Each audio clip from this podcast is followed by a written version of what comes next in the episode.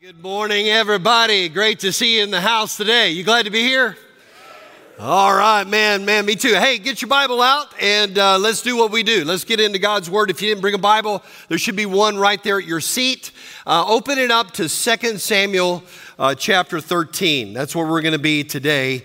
2 Samuel chapter 13. We are still in our series on King David. We're about to wrap it up. Next week, I think, is our last installment in this series. So we're kind of getting later into David's life. And today we're tackling gosh, what, probably one of the most challenging, one of the most uh, difficult times in David's life. You know, the Bible doesn't uh, shy away from addressing the dark side and, and the bad choices of the people in, in the scripture. All right, one of the reasons why we know the Bible is true is because it's not revisionist history. I mean, it, it gives you the good and the bad of its heroes. And we have seen the good and the bad in David. We've seen some really good things. He's taking down Goliath, he's dancing uh, as the Ark of the Covenant is brought into Jerusalem. I mean, those are high points in David's life, but we've also seen uh, some of, of, the low points in David's life. We saw last week David and Bathsheba and his uh, uh moral failure there. And, and, and today we're going to see basically the unraveling of David's family, which is really difficult to watch. But the unraveling of David's family, I'm talking specifically now about his relationship with his son, Absalom. Now, um, let me just give a little, a little warning to parents. You know, we, we I, I, know that this, this story has got a lot of uh, sensitive topics in this, so I'm going to do my best to navigate my way through this with young ears in the room. Uh, but you need to, eh, when I say, hey, read that section, just go ahead and read that at home, all right? Uh, because this passage really hits home. And it really speaks to us uh, a really powerful message. You know, a couple of uh, months ago, Liz and I went to New York City and we, we, we went to a Broadway show. And, um, and it's interesting, the show started off and in the opening remarks, the narrator of the show tells you that this story is a tragedy, meaning that this story is not going to end well. Right? The story is not going to have a uh, happy ever after ending at the end of the story. It's going to be tragic. And, and if you know anything about tragedy, like Greek tragedies, they, they are they're a cautionary tale. They're always a tragedy that has a, a warning to it or meaning to it so that we don't follow in the same steps. Well, I'm just starting off this morning telling you what we're about to read. The story I'm about to tell you is a true story, and it is a tragic story. It is a true tragedy at every level. But within it, there is a bright spot of hope. And if you'll stay with me, all right, stay with me through, uh, through, through this story, then you're going to see that hope at the end and a very powerful lesson for all of us. Okay? All right, so uh, 2 Samuel chapter 13, uh, we're going to begin at verse 1, and this is the word of God. Amen? So, some time passed. David's son Absalom had a beautiful sister named Tamar, and David's son Amnon was infatuated with her. Amnon was frustrated to the point of making himself sick over his sister Tamar because she was a virgin, but it seemed impossible to do anything to her. And Amnon had a friend named Jonadab, a son of David's brother Shimeah. Uh, Jonadab was a very shrewd man. And he asked Amnon, Why are you, the king's son, so miserable every morning? Won't you tell me? And Amnon replied, I'm in love with Tamar, my brother Absalom's sister. Now, stop right there for just a minute. So, let me kind of catch you up. This is late in King David's life. Uh, at this point, we know that David had at least eight wives that we know of, multiple concubines after that and he had multiple children. We know at least 20 children. I'll put a link in the notes if you want to kind of nerd out and go deep in the lineage of David and, and who belongs to who. I'll put a link in there for you. Suffice it to say, about 20 children that we know of. And so uh, you have introduced here some different people. One is Amnon. Amnon was David's firstborn son. He was born when David was king in Hebron in the early days. And so Amnon, being the firstborn son, would be the rightful heir to the throne, right? He was the prince, the crown prince. And then there was a second son named Daniel, which we don't really hear anything about. So most people believe that maybe Daniel had died in childbirth or maybe shortly thereafter. And so, because he's not mentioned any other time. And then the third in line was Absalom. Absalom and Tamar were brother, true brother and sister, but they were from. Uh, they were from different mothers than Amnon, all right? So Amnon and Tamar, they're brother and sister, but they're really half brother, half sister. That's really uh, their relationship. And we're going to find that there's a lot of drama and a lot of trauma that is about to unfold in this family. Now, let me just stop right here for just a minute and, and state something very important. God's plan for marriage and family is always one man, one woman for life. That's it. That's God's, that's God's plan. That's God's best.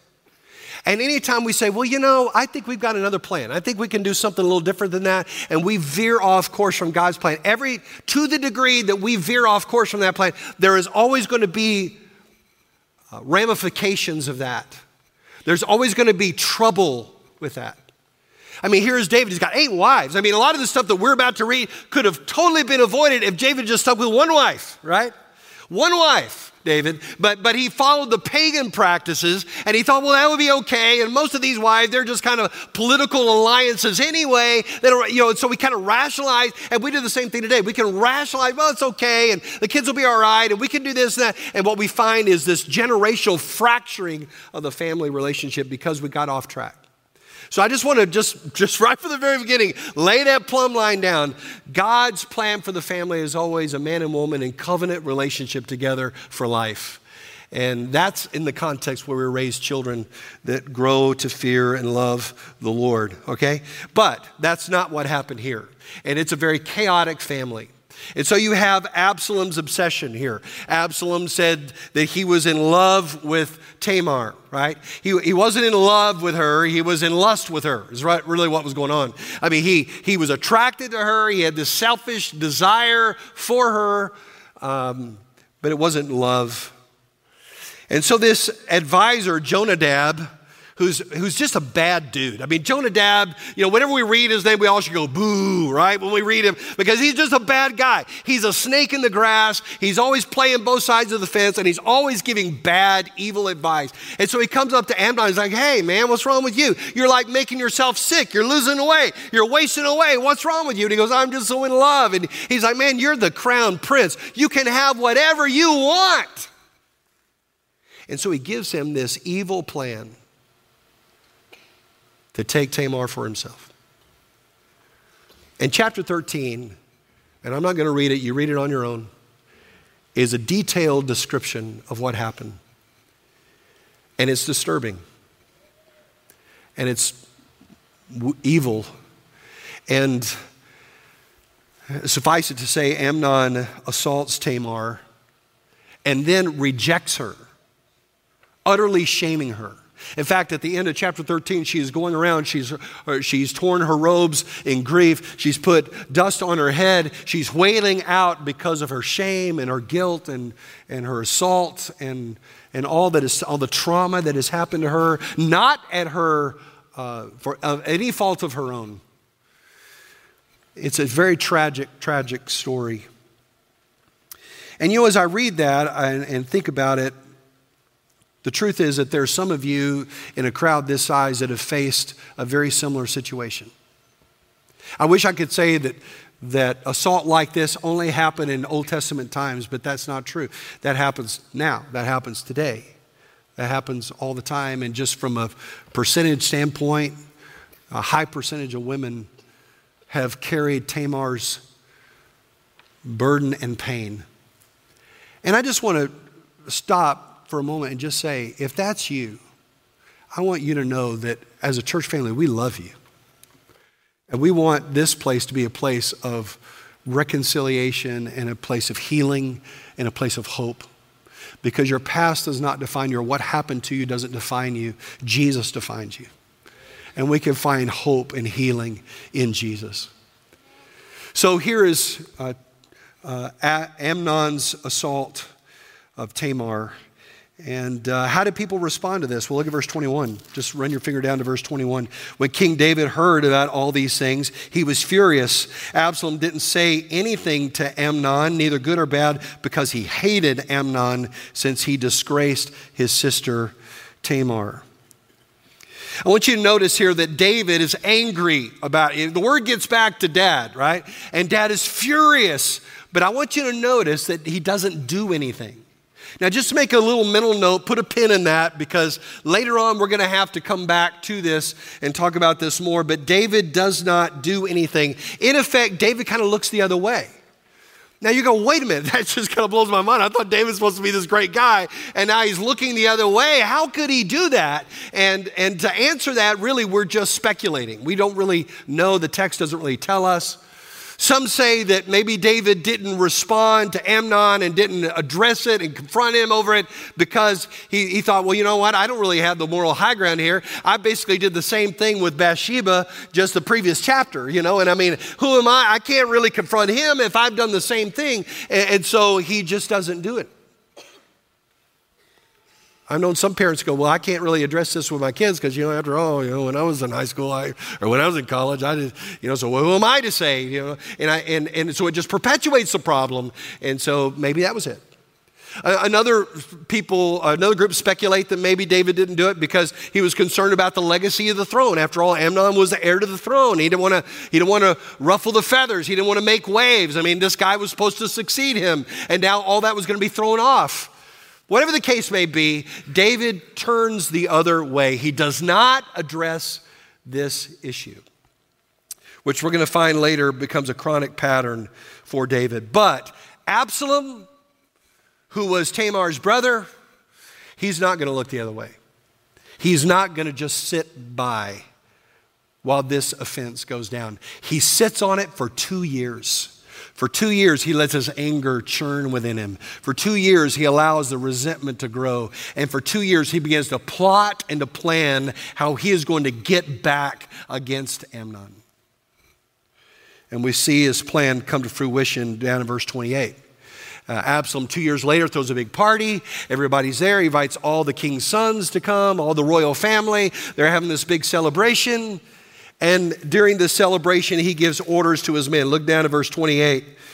He said, Now Absalom commanded his young men, Watch Amnon until he is in good mood from the wine. When I order you to strike Amnon, then kill him. Don't be afraid. Am I not the one who commanded you? Be strong and violent. So Absalom uh, Absalom's young men did to Amnon just as Absalom had commanded. Then all the rest of the king's sons got up and each fled on his own mule. In other words, uh, he said, Guys, when he, when he gets a little tipsy, uh, I want you to take him out. And it was a hit, it was a mob hit. And Amnon is murdered.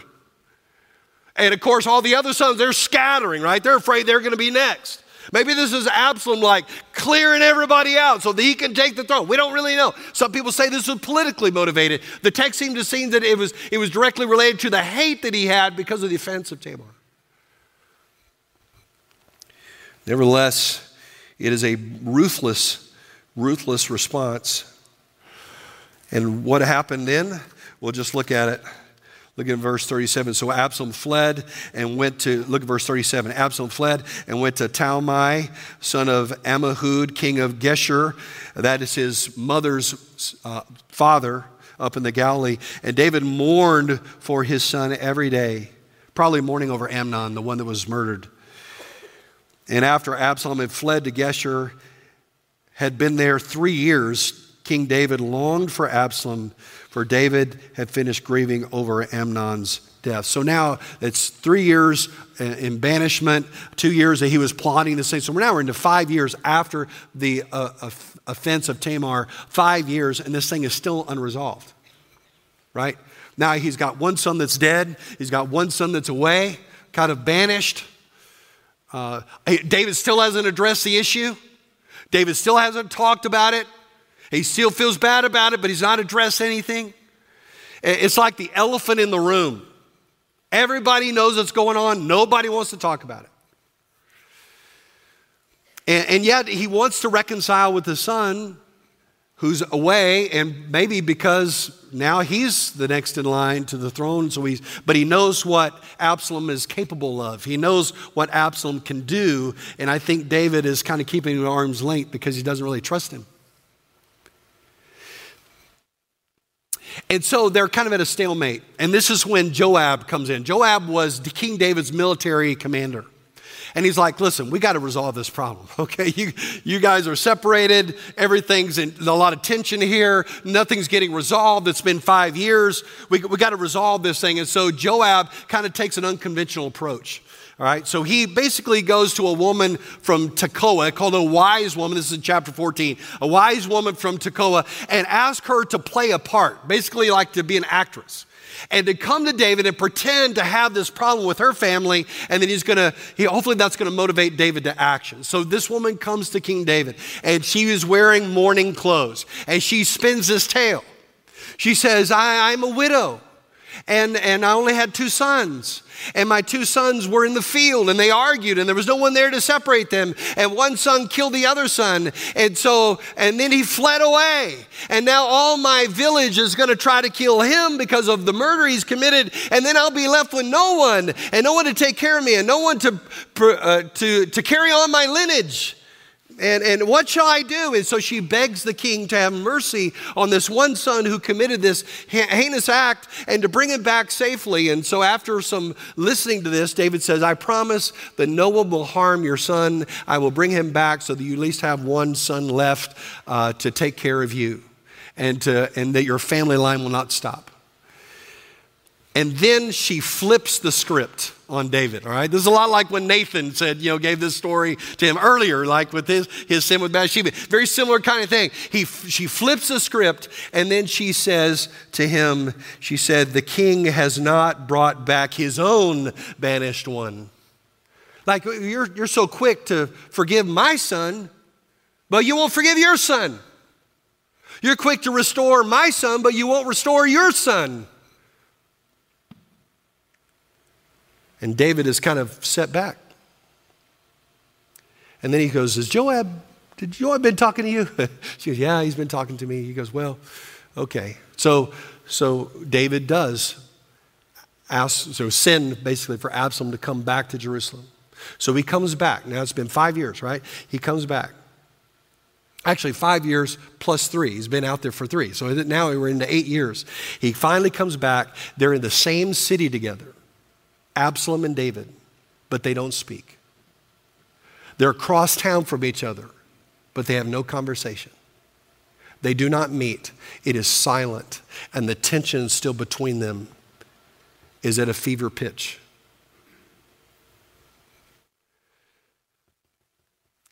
Chapter 15 begins, we, it opens up with, with Absalom at the city gate wooing the men of Israel to come to him. Boy, if you had a leader like me, things would change around here. If you had someone like me, you could really get things done. If you had a leader like me, we, we wouldn't be in the problems we're having. And he starts to woo the men of Israel with promises that if he will follow him and not his father, King David, that things could really happen. And, and he begins to stir up a coup that literally in the chapters to follow sends David running for his life out of the palace and a battle begins to ensue between Absalom and his men and David and his men. And it goes back and forth. And finally, at the end uh, uh of, of chapter 18 or so, you have David's men capturing Absalom and killing Absalom. And David is reinstated as the king. And in one sense, it's a great victory for David, but yet his heart is broken now because he has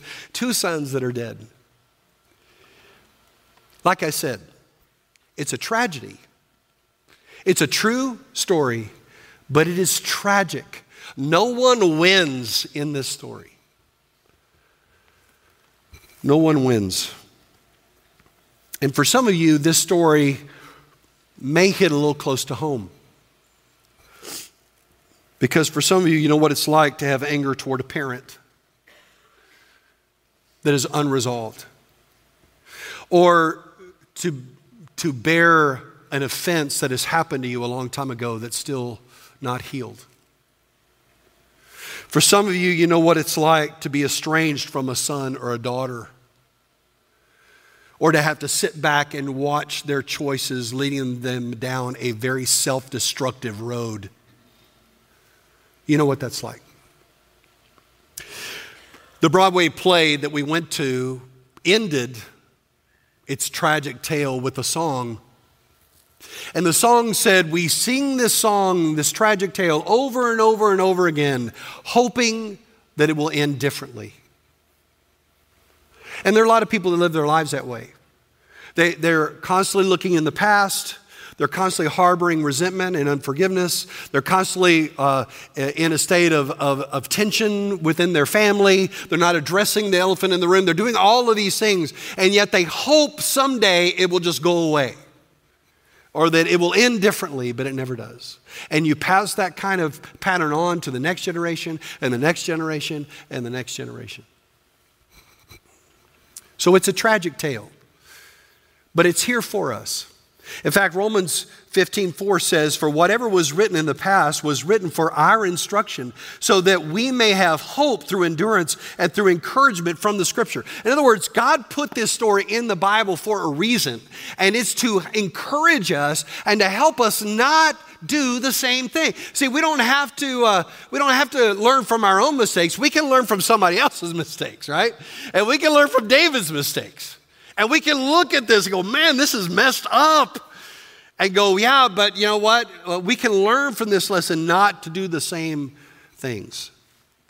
So, what do we learn from this story of David and Absalom? Let me give you, let me give you three things. Here's the first thing, jot this down.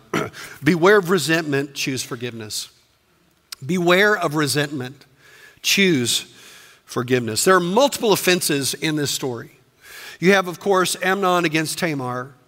You have Absalom against Amnon. You have uh, Absalom against David, David against Absalom, maybe even Joab against David. But you got, you got multiple layers, multiple levels of offenses. And it just is a reminder to us that life is like that. That we, we can't get through life without being offended, without being wounded, without being betrayed, without being disappointed, without being hurt. We can't get through life without that. That is the human condition. We are sinful people living in a sinful world and we're going to and we're going to face trouble. Jesus said, "In this world you will have trouble." And when those kinds of offenses come to us, we really have one of two options. We can either take those offenses in and let them turn and turn and harden into our hearts, and the offense can turn to anger, that can turn to resentment, that can return to bitterness and, and to retaliation. Or we can choose a different path. We can choose a path of forgiveness. Now, listen, I know what you're thinking. You're saying, well, whoa, whoa, see, I got a problem with that, preacher, because it's not okay what happened to me. And here's what I want you to understand forgiveness is not saying what happened to you is okay, it was not okay. But forgiveness is simply making the decision that I'm not going to allow this offense to continue to control me and define me any longer. I'm not going to carry this around any longer. I'm going to entrust it to God. I'm going to give it to God. And I'm going to move forward with my life. That's what forgiveness is it's releasing it to God, who is just and right and will do what is just and right. And forgiveness is really the thread that runs all the way through the Bible. I mean, from Genesis to Revelation, the whole book is about forgiveness. The whole thread is, a, is forgiveness. And we need it. We, we need to receive forgiveness. Anybody in here need to receive forgiveness from anything? Uh, yeah, that would be all of us. All right, uh, just nod at me. Yeah, we all need to receive forgiveness. And guess what? We also all need to what? Forgive. We need to extend forgiveness.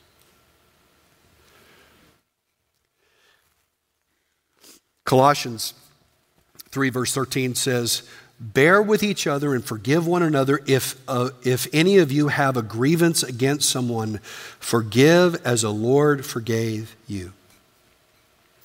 I can't help but think how this story could have played out differently if uh, somebody in this story had asked for forgiveness. Just think of Amnon had asked for forgiveness. You know, just think of just if Absalom had said, I, I, I, please forgive me, if David had said, if somebody would have asked for forgiveness, this thing could have, whole, could have played out completely differently. Beware of resentment. Choose forgiveness. Here's the second thing beware of passivity, act wisely. Beware of passivity, act wisely. The reoccurring theme throughout this whole story is David's refusal to act. He was grieved, he was upset, he didn't like what was happening, but he did nothing. He did nothing.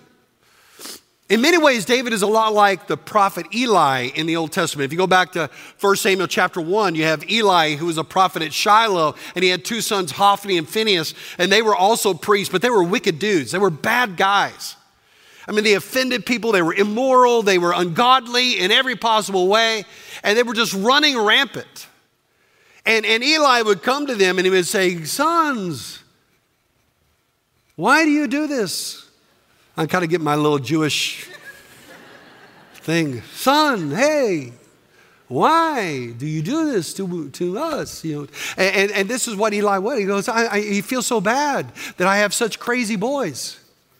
Sons, why? But he never disciplined. He never drew a line. He never confronted. Never. And what ends up happening is again another tragic tale because God held Eli responsible. I, you can't miss that. God held the dad responsible because of his failure to act, and as a result, both his sons uh, suffered pun- divine punishment, he did, and the whole nation did. And so you, you get a glimpse of this even with David, that David is so uh, passive. I mean, he feels deeply about these things, but he doesn't ever act. He doesn't ever discipline. He doesn't ever confront. He doesn't have the hard conversations. And as a result of that, David's passive and everyone pays. The whole family is spinning out because of David's passivity. I mean, think about it. What, what a great decisive leader on the battlefield, right? I mean, this is David the conquering warrior. And yet he is checked out at home. And I've seen this many, many times over the years. Uh, a guy is just so good at his work, he's just killing it at work. He's such a good leader. And yet when he gets home, he just doesn't engage. Doesn't engage. Hopes that it will go away, pacifies his children panders to his kids, never holds them to account, never confronts them on their issues, ever. Maybe because, well, you know, I, I did the same thing when I was their age, or, well, you know, I feel guilty because we got joint custody and I don't want to always be the heavy, so I'm just going to give, give, give, give and hope everything works out and I feel better about it. But everyone is paying the price. Doing nothing never solves anything. That'd make a great bumper sticker, all right? Doing nothing never solves anything. And I know what you're probably thinking, well, Craig, I don't really know what to do. And that's legitimate. I mean, a lot of times we get into situations and it's really sticky and it's complicated. We don't really know what to do, right? We don't really, I, I don't know, man, half the time I don't know what, I, what to do either. But, but listen, there are some things you can do. Number one, you can pray about it. And I mean, really pray about it.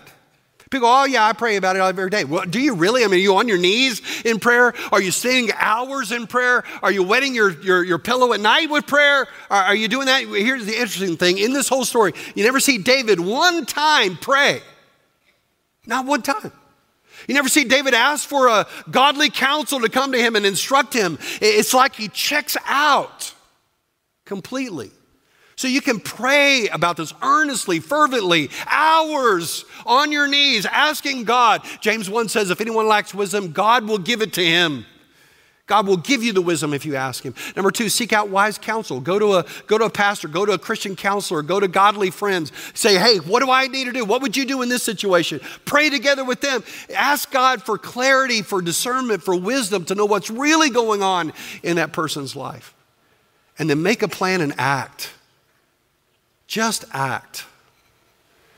Because a failure to act is the reason why David's family spun out the way that it did. The last lesson here is just to beware of retaliation and pursue reconciliation. Beware of retaliation, pursue reconciliation. Absalom's rebellion and uh, the later chapters is really about retaliation, right? He wanted his dad to hurt. He wanted to, him to pay back. He, he, wanted, he wanted David to feel what he felt and be rejected like he felt rejected and to experience pain like he felt. And there's something in us many times when we are when we're in a conflict, uh, many times even in our own family, where we want that person to pay. We want them to feel it. And there's there's probably a moment where retaliation feels good. Yeah, see, now you know how I feel. But it never heals anything. It only causes more pain, more trouble, more trauma, more separation. Instead of taking all that energy into retaliation, to channel that energy toward reconciliation. How can we reconcile? How can we put the pieces back together?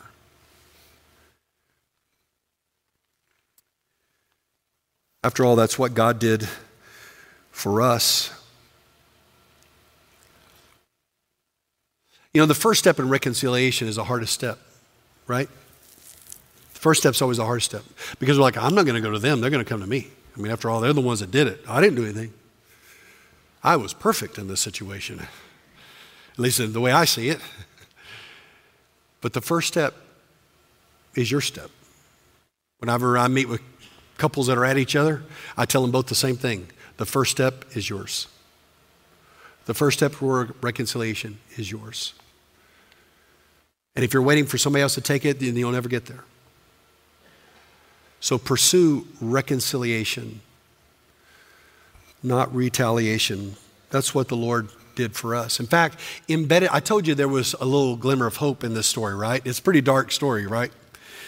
But there's this little glimmer of hope, and I want to, I want to point it out to you in verse 14, chapter 14, verse 14. There's a little glimmer of the gospel in there. Remember the widow uh, or the woman from Tekoa that comes to tell this tale? She had these two sons that were in the field, one killed the other, the other fled, and she's begging uh, King David to bring her wayward son home. And he goes, I promise, I will. And then she flips the script. Why aren't you bringing your son home? Remember that? that that's, that's where we are in the story. And then she says something that ought to be underlined underlined in every Bible.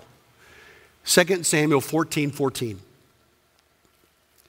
We will certainly die and be like water poured out on the ground, which can't be recovered. But God would not take away a life. He would devise plans so that the one banished from him does not remain banished. She said that Life is like a glass of water. And when we die, it's like our water is poured out on the ground. We can't recover it, right? I mean, it's, it's gone. When you die, any opportunity you have to reconcile, to forgive, to seek peace is gone. You've lived your life and it's over. It cannot be recovered. And so, as you live the life that you have and you choose to stay passive, or you choose to not forgive, or you choose to hold on to that resentment?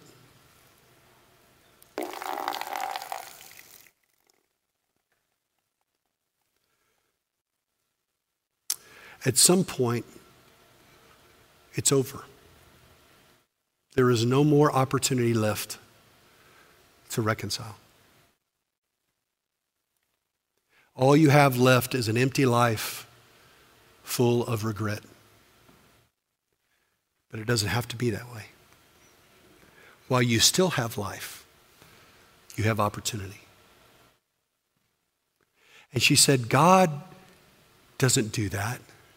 God makes a plan to recover his wayward one. And that plan had a name, and that name was Jesus. And Jesus came to reconcile us who were far from God, us who had offended God, us who were wayward, us who were wicked, us who had gone our own way. He pursued us through the person of Jesus. And when Jesus came to that Last Supper, and this next week we're going to be talking about that, to that Last Supper, he took up a cup and he said, This cup is my blood poured out for you. Poured out. Not, not a lie poured on the ground. His blood poured out for you. Why? So that you could be forgiven, you could be reconciled, you could be right with God. When Jesus was pouring out his life, he was pouring out hope into you and to me that we can change, that relationships can be restored. So listen, while you have opportunity, seek forgiveness. Pursue reconciliation. Act wisely. Don't make the same mistakes David did. Would you bow your heads with me for just a minute? Maybe you're here today and you realize that you're not right with God.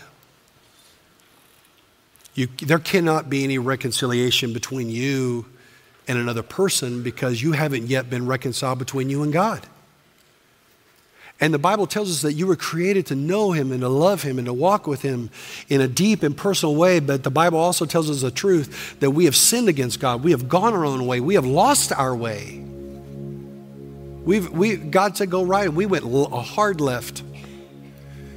We, we pursued our own thoughts, our own desires, and it has led us far, far away from God. And the Bible says our sins have separated us from God. And when we were lost, and at odds with God, an enemy of God, God sent his only son, Jesus, to us. And Jesus came to reveal the Father to us, but also to go to a cross. And on the cross, He paid the penalty for our sin. All your sin was put on the back of innocent Jesus, and He died in your place. That's how much God loves you. That was the price He was willing to pay for you. The Bible says He was buried, on the third day, He rose again from the dead conquering sin and death in the grave, and He offers you forgiveness and a new start, reconciliation with God, peace with God by faith, if you trust Him. Have you placed your faith in Jesus? Have you come to give Him your life? Maybe you're here today and you don't know for sure. You can know. You can know for sure right now that you're right with God. You can know for sure if you die, you're going to heaven. You can know for sure that the Christ lives within you. I'm going to just lead you in a simple prayer of faith. And if you're here today, you say, Pastor Greg, I'm not sure, but I want to be sure. I don't think I'm right with God, but I want to be right with God. Then I want you just to simply lift up your hand. Every head's bowed, nobody looking around, just me. Just lift up your hand. I'm not going to call you out in any way, but I'll see that hand and I'll pray for you. Okay? So, right now, if you want to receive forgiveness, if you want to be right with God, you want to be reconciled to God, who pursues you, who made a plan to pursue you and to bring you back to Him, then just lift up your hand right now. Pastor, pray for me. I need Christ in my life. Lift up your hand. Lift it up. All right. Thank you. Thank you. Thank you. All right. Thank you. Anybody else? Pastor, I need Christ. Lift up your hand. Okay, put your hands down. Just pray with me right where you are. Dear Lord, I know I've sinned against you. I've gone my own way. But I believe Jesus died on a cross for me. I believe he rose again from the dead. And so I'm asking you now, please forgive me. Please wash me clean. Please make me new. I turn to follow you now as a leader of my life. Thank you for loving me. Lord, I thank you for your word today. Thank you for the hope that we have in Jesus. And Lord, I pray for everyone here in this room that's walking through tension in the family, tension with, with those that have hurt them, offended them, maybe a wayward son or daughter, maybe a, a hurting parent. Lord, I pray that your word today would be, bring encouragement. Lord, I pray for reconciliation. I pray for forgiveness. I pray for wise actions. Lord, I pray that you would bring hope and peace in every home. And that we would keep our eyes on you, Jesus. You're the author and perfecter of our faith. You're the one that helps us and leads us. So, Lord Jesus, help us to know what to do to walk in reconciliation and to walk in peace with everyone, especially those in our family. And we pray this in Jesus' name. Amen.